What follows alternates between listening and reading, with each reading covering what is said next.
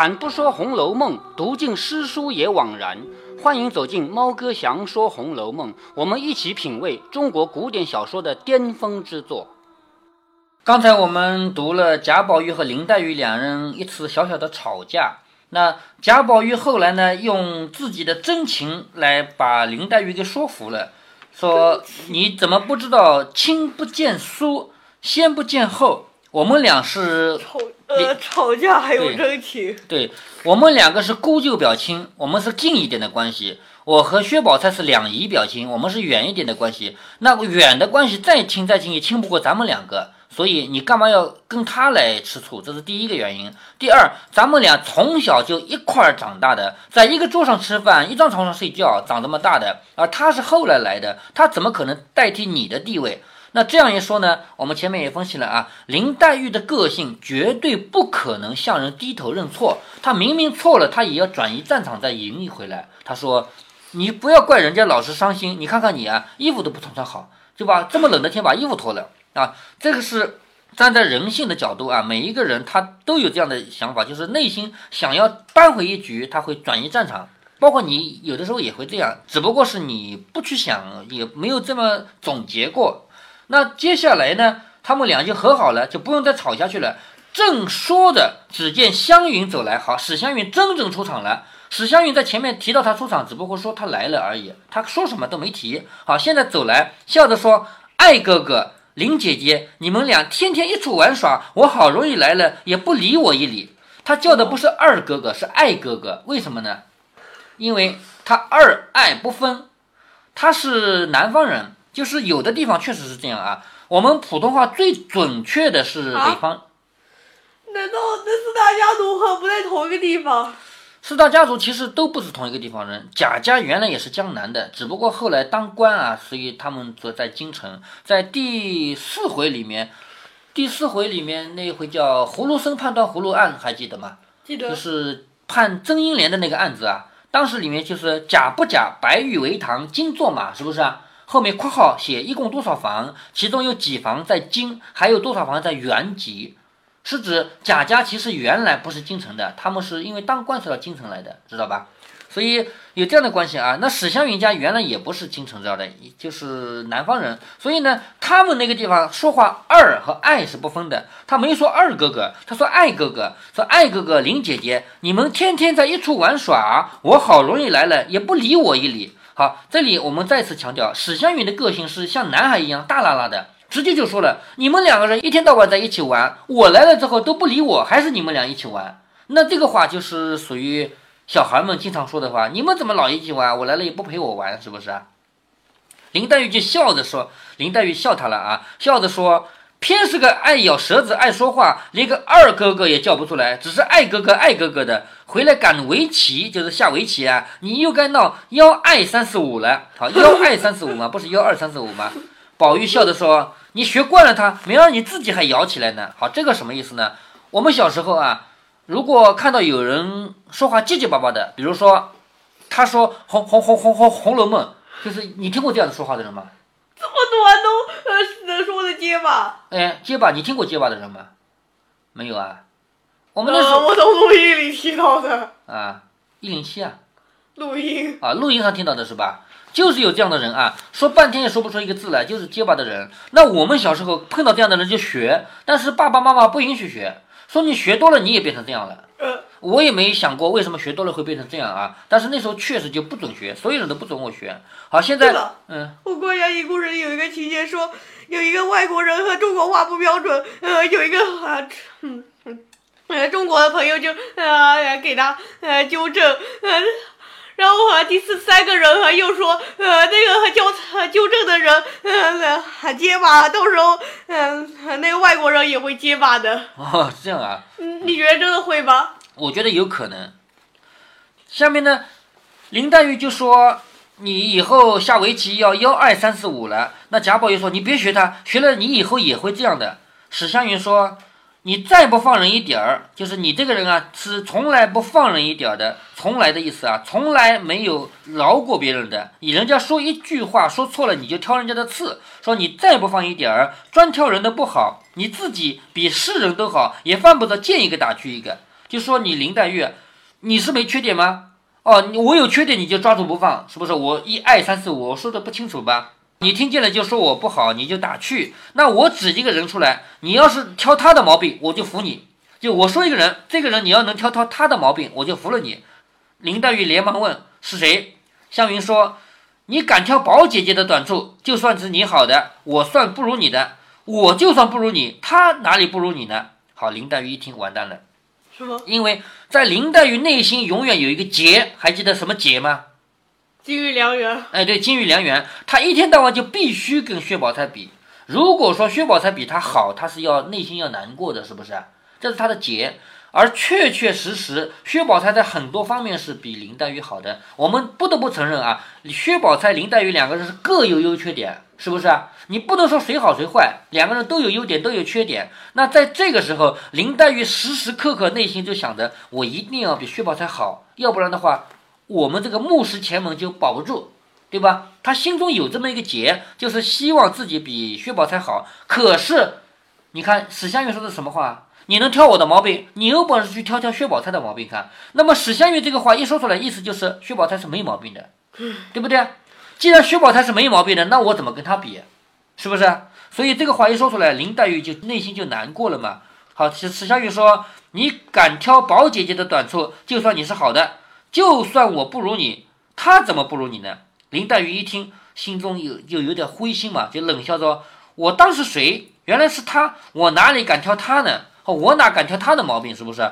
宝玉哈最急的是贾宝玉啊，宝玉不等说完，忙用话岔开，就连忙说别的事，不说这个了。贾宝玉是知道的，那为什么史湘云就不知道呢？因为前面说过，史湘云是个粗心的人。大大拉拉的，像一个男人，他是没那么细心，心都没还大的气。他不知道薛宝钗、林黛玉两个人内心在斗，他不知道林黛玉和薛宝钗都喜欢贾宝玉，他也不知道林黛玉内心有这个结，是自己是木石前门，那边是金玉良缘，这些他都不知道。史湘云就是一个大大拉拉的人，所以他就开口就说了。但是贾宝玉是知道的，说不等说完，连忙用话岔开。湘云笑着说。这一辈子我自然比不过你，我只是保佑明儿你得一个咬舌的林姐夫。好，林姐姐娶将来嫁个人是林姐夫嘛？说你明儿得了一个咬舌的林姐夫，时时刻刻你可听哎呀呃啊，阿弥陀佛，那才现在我眼里，是吧？也就是说，你不是要取笑我说爱哥哥爱哥哥吗？将来你嫁了一个老公也是爱呀恶不分的人，那才好呢，是不是？到那个时候，我看你天天笑谁去？说着，众人一笑，湘云连忙回身就跑。要知端底，下回分解。好，要知什么？下回分解。这回到这戛然而止，就停下来了。这回叫做王熙凤正言谈妒意。王熙凤用他的话来骂那个妒嫉妒的人。好，他骂了谁啊？骂了赵姨娘，是不是啊？王熙凤正言谈妒意，林黛玉俏语聂娇音。俏语就是俏皮话、笑话。虐呢？戏耍，戏耍另外一个人的声音，就是爱哥哥，爱哥哥的声音啊，叫林黛玉俏语聂娇音。好，第二十回到这儿就结束了。那显然他们打打闹闹还没结束啊，对不对？他不是说了以后要逃吗？下面这个事儿呢，就在二十一回写了。二十一回的回目叫贤袭人娇嗔曾宝玉。贤袭人，贤惠的袭人，因为袭人这个人比较贤惠，是不是？贤袭人娇，娇是什么？可爱。一个女孩子可爱是娇吗？嗔就是生气，贤惠的袭人生气，但是她生气不是真生气，她是假装生气，其实为了什么？为了劝宝玉，叫贤袭人娇嗔真宝玉，这个真是劝的意思啊。好，俏平儿，平儿是谁？呃，王熙凤的丫鬟。哎，对，王熙凤的丫鬟，同时也是，好像是呃脱，呃贾琏的脱毛大丫头。对，贾琏的脱毛大丫头啊。俏平儿软语救贾琏，软语就是好话，说好话救了贾琏。那为什么贾琏要他救呢？好，我们读下去就知道了啊。下面就先接上一回的内容。话说史湘云跑了出来，史湘云为什么要跑出来啊？他说的是：“你不是说我二恶不分吗？哪天你嫁个老公也是二恶不分的，我看你怎么咬舌头去，是不是？”好，说完他就跑。话说史湘云跑了出来，怕林黛玉赶上。宝玉在后面忙说：“仔细跌半了，哪里就赶上了？好，也就是说当心一点，慢慢跑，哪里会赶得上？也就是说，这两个人都不要跑了，跑了会摔跤的，是不是？贾宝玉的意思就是你前面一个别跑，后面一个也别追了，当心摔跤。林黛玉赶到门前，被宝玉插手在门框上拦住。好，贾宝玉为什么拦住林黛玉呢？就是不让她跑，万一跑跑摔了跤怎么办？是吧？就插手拦住，笑着劝她饶她这一招吧。好，你饶了她吧。其实表面上说是你饶了他吧，什么都要关心林黛玉。对，其实实际上是怕林黛玉摔嘛，所以说你饶了她吧。林黛玉扳着手说：“好，扳她的手，你放开，你让开我，让我出去。”扳她的手啊，扳着手说：“我若饶过云儿，我再不活着。”你看林林黛玉又说这样的话：“我若饶了他，我再也不活了。”林黛玉整天就喜欢说死，对不对？为这点事情死啊活着有必要吗？是不是？没必要哎，没必要。所以林黛玉这个人个性就这样，啊。刚才怎么说史湘云是云儿？云儿，对啊，说她云儿没错呀。说我若饶过云儿，我再不活着。其实你别忘了啊，这个事儿还真不能怪史湘云，是林黛玉先笑她二恶不分嘛，是不是啊？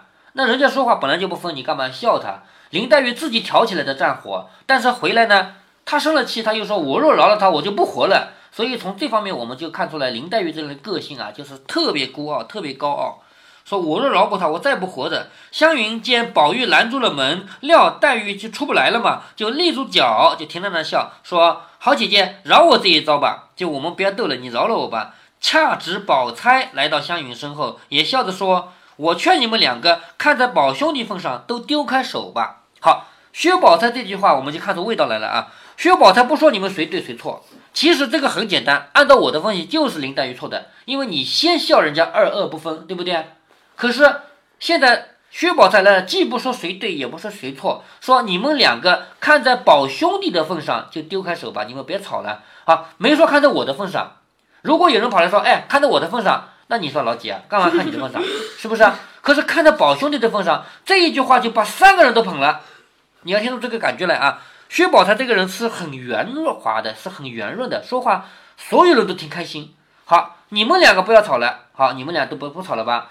不吵的原因是看在宝兄弟的份上，那三个人都被我捧高了嘛，是不是？这就是薛宝钗的心机。哪三个人？呃，这贾宝玉还有谁？贾宝玉、林黛玉和史湘云啊。林黛玉、史湘云怎么回事？因为你们俩不吵了嘛，对，是不是啊？你们俩不吵了，所以你们俩和好了，而且不和好，而且和好的原因是因为看在贾宝玉的份上，所以三个人被他捧高了嘛。我们从这里就看出来，薛宝钗这个人说话他是非常到位的，他做的很圆滑。所有人都被他照顾到了，好，这就是薛宝钗的个性啊。说，我劝你们看在宝兄弟的份上，都丢开手吧。林黛玉说，我不依，你们都是一气的，都要戏弄我不成？好，他还觉得是别人串通一气来戏弄他的，这就是林黛玉的个性，总觉得自己是吃亏的。那么，我们从这里能不能得出一个结论，说林黛玉这个人属于，比如说她比较坏？她她老是欺负别人，能不能得出这个结论呢？不能，不能。那为什么她总觉得别人是一气的呢？为什么她总觉得别人是约好了来欺负她的呢？因为他这个很很，因为在他他们的时代还，呃，怎么说呢？是跟他们的时代有关系啊？其实不是的，因为林黛玉内心没有安全感。林黛玉只要有一丁点对自己不利的事儿，她就以为别人欺负她，因为她无父无母呀。是吧？他无父无母，没有人会帮他，所以他内心整天彷徨，没有安全感，总觉得世上的所有人在欺负他。所以只要有事儿发生，哪怕是他先取笑别人，他也会觉得别人在欺负他。这是林黛玉的个性，林黛玉的身份决定的啊。他说：“你们都是一气的，就你们都是一国的，约好的，你们这么多人联合起来欺负我。”宝玉劝着说：“谁敢戏弄你啊？你不打趣他，他怎么敢说你？”好，贾宝玉说的话是真的吗？你不先打趣他，他怎么敢说你？四个人正难分难解，有人来请吃饭，方往前面来。也就是说，贾母那边说吃饭了，都过来吧。好，有人来请了吧？只有贾母出场，可以让他们不要闹了，是不是？因为他们在贾母面前是不可能闹的嘛。所以在《红楼梦》里，贾母是长辈。哎，对，在《红楼梦》里面，如果他们几个人实在是没办法了，搞不清谁对谁错了，那就吃饭，就贾母出面吃饭，方往前面来。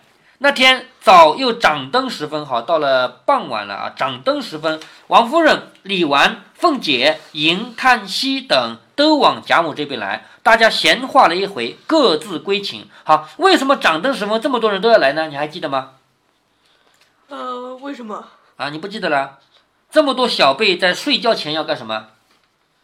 请安。哎，对，请安嘛。所以这里提到的很多辈分的人啊，王夫人是一个辈分，李纨、王熙凤、迎探春又是一个辈分，都往贾母这边来。大家闲话了一回，各自归寝，就各自回去睡觉了。湘云仍往黛玉房中安歇。好，史湘云是偶尔来一来的，不常住嘛，所以她没有专门的房间，她是住在林黛玉房中的。宝玉送他们两个人到房，那天已二更多时，哈，到了晚上该睡觉的时候了。到了二更多时，袭人来催了几次，方回自己房中来睡。贾宝玉一直在林黛玉和史湘云的房里不回来，袭人来催了几次才回来，也就是说他实在是舍不得嘛。到了第二天天一亮，他就披衣塌鞋往。宝玉房中来，这个塌鞋什么意思呢？就是脚往鞋子里一穿，没有把后跟拔起来，把它当拖鞋穿，这叫塌鞋，踏了的鞋，知道吗？嗯，把这个好好的鞋子当拖鞋穿。我要是这样穿的话，我妈妈会骂我的，因为鞋子会穿坏的嘛。所以他直接踏着鞋就跑来了，说明什么？说明他连拔鞋子的功夫都没有了，就急着要跑过来了。早上天一亮，他披着衣服，踏了个鞋就往林黛玉房中来。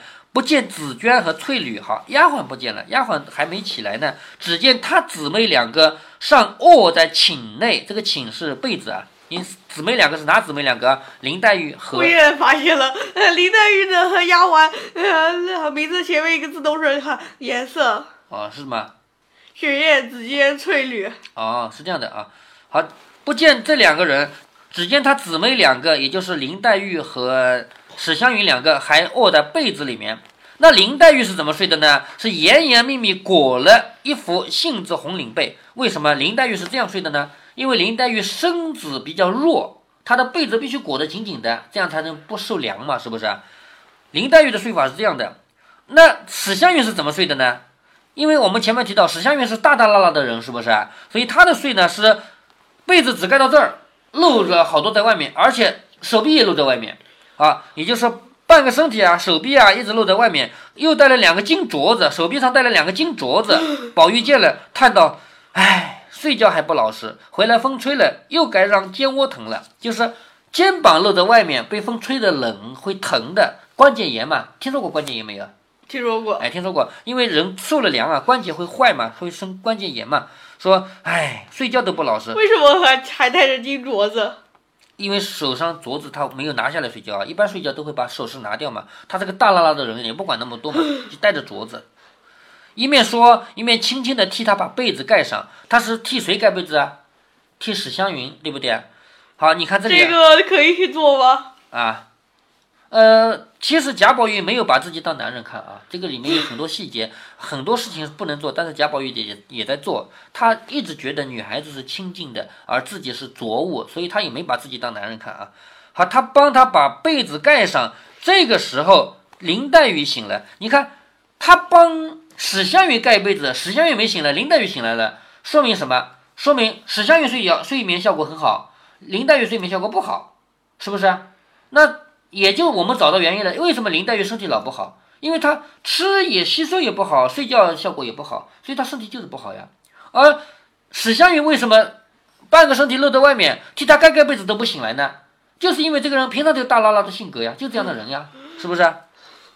所以。他给史湘云盖被子，林黛玉醒了，觉得有人哈。林黛玉没睁眼睛，闭着眼睛呢，觉得有人，就猜着一定是宝玉。我猜就知道是宝玉，因翻身一看，果中其料。好，我猜他是宝玉，一看果然是宝玉。应说道：“这早晚就跑来干什么？又这么早你来干什么？是不是？”贾宝玉笑着说：“这天还早呢，你起来瞧瞧。”就说：“谁说还早的？你起来看看。”林黛玉说：“你先出去，让我们起来。”好，我穿衣服，你总不能在这儿，是不是？是吧？你先出去，让我们起来。宝玉听了，转身出至外边。好，宝玉到外面来了啊。黛玉起来叫醒湘云，两人都穿了衣服。宝玉复又进来。好，等他们两人衣服穿好了，宝玉又进来了，坐在镜台旁边。只见紫娟、雪雁进来服侍梳洗。好，现在来了。哎，对，是服侍他们梳头洗脸，叫服侍梳洗。湘云洗了脸。翠缕便拿残水要泼，残水残用过的，用过的水叫残水，就是洗过脸的水，当然要倒掉嘛，是不是？翠缕拿着残水要泼，宝玉说：“当时的房子，呃，到处都是院落，哎呃，而且是泥土地，呃，就就是随便泼也没多少关系。那时候水都是直接到门口的，我们家小时候也是，就是站在屋子里面往外一一倒就可，以了，是不是当时呃没铺水泥？没有水泥啊，那个时候嗯地上就是泥土嘛。所以我小时候我们的洗脸水就在家里洗脸，然后走到门口往外哗一泼出去就可以了，管它呢，反正是泥土，是不是？好，翠缕拿着这个洗脸水要泼掉，贾宝玉说什么呢？贾宝玉说：“站着，我趁湿洗了就完了，省得又过去费事儿。就是这不有水吗？我直接洗个脸算了，就不用再用水洗脸了。”好，贾宝玉在自己房里没洗脸，跑到这儿来了。这嗯好，这样做呢有点不合适。其实为什么？对于他们这样的人家来说，第一啊，贾宝玉应该在自己房里有他的丫鬟服侍他洗脸梳头，是不是啊？但是贾宝玉这一天早上起来，连衣服也没穿好，披了个衣服，鞋子也没拔好，就塌了个鞋就跑过来了，连洗脸刷牙这些事儿都没做。然后到了这边，他们两个洗了脸以后，他就说水都不用换了，拿你们洗过脸的水给我洗洗算了，这样省事儿。那在这里呢，就会惹出一个人不高兴来，就是贾宝玉自己的丫鬟不高兴了，因为你就该在你自己的屋子里洗好了才出来的嘛，结果你自己这么跑掉了。好，接下来的事儿呢就比较复杂了，因为这个事儿惹得袭人不高兴以后，下面的文章就多了。袭人这一整天就不高兴，而且惹得贾宝玉也一整天故意生气，也不惹也不来理袭人，这个事儿就越闹越大了。好，我们下回分解。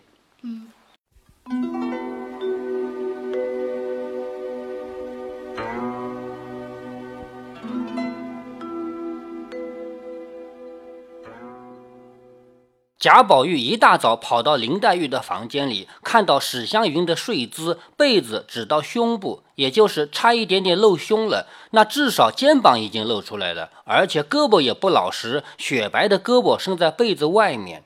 大家读到这一段的时候，一定要知道，这是三百年前曹雪芹写的。在他那个年代，女性能露出来的就只有脸和手，连笑的时候都不能露牙齿呢。能把肩膀、胳膊和胸露出来吗？当然不能。对于这个画面，史湘云倒是没有什么错，人家在闺房里睡觉嘛，怎么睡都是可以的。要讨论的是贾宝玉可不可以闯进去，或者说，既然进去了，看到这一幕，要不要赶紧出来？或者说，就算不避开，可不可以动手帮人家盖被子？我的女儿听到这里，突然打断我，问我：贾宝玉可以这样做吗？这个问题问得很好啊，这说明女儿听《红楼梦》的时候想得很仔细，她想到了《红楼梦》的年代应有的礼仪，以及《红楼梦》中与实际不符之处。那么，我们就有必要来理一理曹雪芹为什么要这样写了。曹雪芹写出这么厚一本书，处处透着人性的光辉，每一句话、每一个动作都符合他那个年代的规矩，所以他不可能犯简单的错误。曹雪芹这样写一定是有意的。除了之前说过的两个方面，一是贾宝玉自己并不完全把自己当男性；第二是《红楼梦》里的小孩在年龄上有些模糊，可以算成小男孩、小女孩，不用设防。除了这两个原因以外，曹雪芹还有一个更高的理由，那就是他要展现世界的美。同一个画面，胸部、肩膀、手臂，不同的作者可以展现的角度是不同的。如果这不是《红楼梦》，如果这是《金瓶梅》，那就完全走向另一面了。但是曹雪芹的笔下，我们看到的是美，令人惊叹的美。猫哥突然想到我自己的桌面背景了。只要稍微跟猫哥有点熟的人都知道，猫哥不管是家里的电脑还是办公室的电脑，只要开着，背景图就是同一个几乎全裸的美女。有好多人替我担忧，说你用这个图做背景，你女儿知道吗？还有人问我说，家里的电脑用这个背景图，你老婆管不管？办公室的电脑用这个背景图，领导管不管？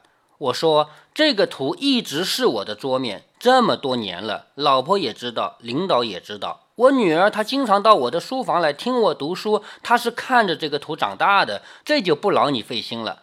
问题是，你看到这个图，你究竟想到了什么，以至于你要替我担心？有些人觉得我拿一个几乎全裸的美女做桌面一定是不健康的。我要告诉你的是，假如我偷偷打开这个图看一眼，旁边有人立即关掉，那我就真的是不健康的。但是我光明正大的用它做背景图，用了十几年，家里和办公室都是它，我就可以拍着胸脯说，我比你健康，我比你想象的健康。《红楼梦》写了一幕不符合当时社会礼仪的细节，可是曹雪芹要展现的是美，既是史湘云身体的美，也是贾宝玉心灵的美。你没有对曹雪芹有什么非分之想，是因为你感受到了曹雪芹的魅力。那么从今天起，你就通过这个桌面图感受一下猫哥的魅力吧。最后跟大家说一个事儿。猫哥在二零一零年的时候写了一篇文章，这篇文章记述了猫哥我的一次邂逅。我在赶路的过程中邂逅一位心地善良、长相甜美的中学女生。我用我的文字语言直言不讳地描写了这位中学女生的美貌，同时通过对事件的讲述展现了她心灵的美。结果有好多人对此的评论用的是不堪入目的文字。我简直要替这种人恶心！这些人跟指责我电脑背景图的人是一样一样的，嘴上有多正经，心里就有多脏吧。如果您觉得猫哥的读书分享有益有趣，欢迎您点击订阅，这样您将在第一时间收到猫哥的更新提醒。如果您有什么要对猫哥说的，不管是赞还是批评，不管是提建议还是唠唠嗑，欢迎您在节目下方留言。您也可以加猫哥的公众号，四个字“猫哥在线”。您还可以加入猫哥的听友群中，微信群呢，用语音节目没有办法说清，还是 QQ 群方便，群号为八四九九六六八九九。不管加入 QQ 群，还是微信群，还是在节目下留言，还是在公众号留言，您都可以围绕着书中的智慧和读书的乐趣畅所欲言。好，再见。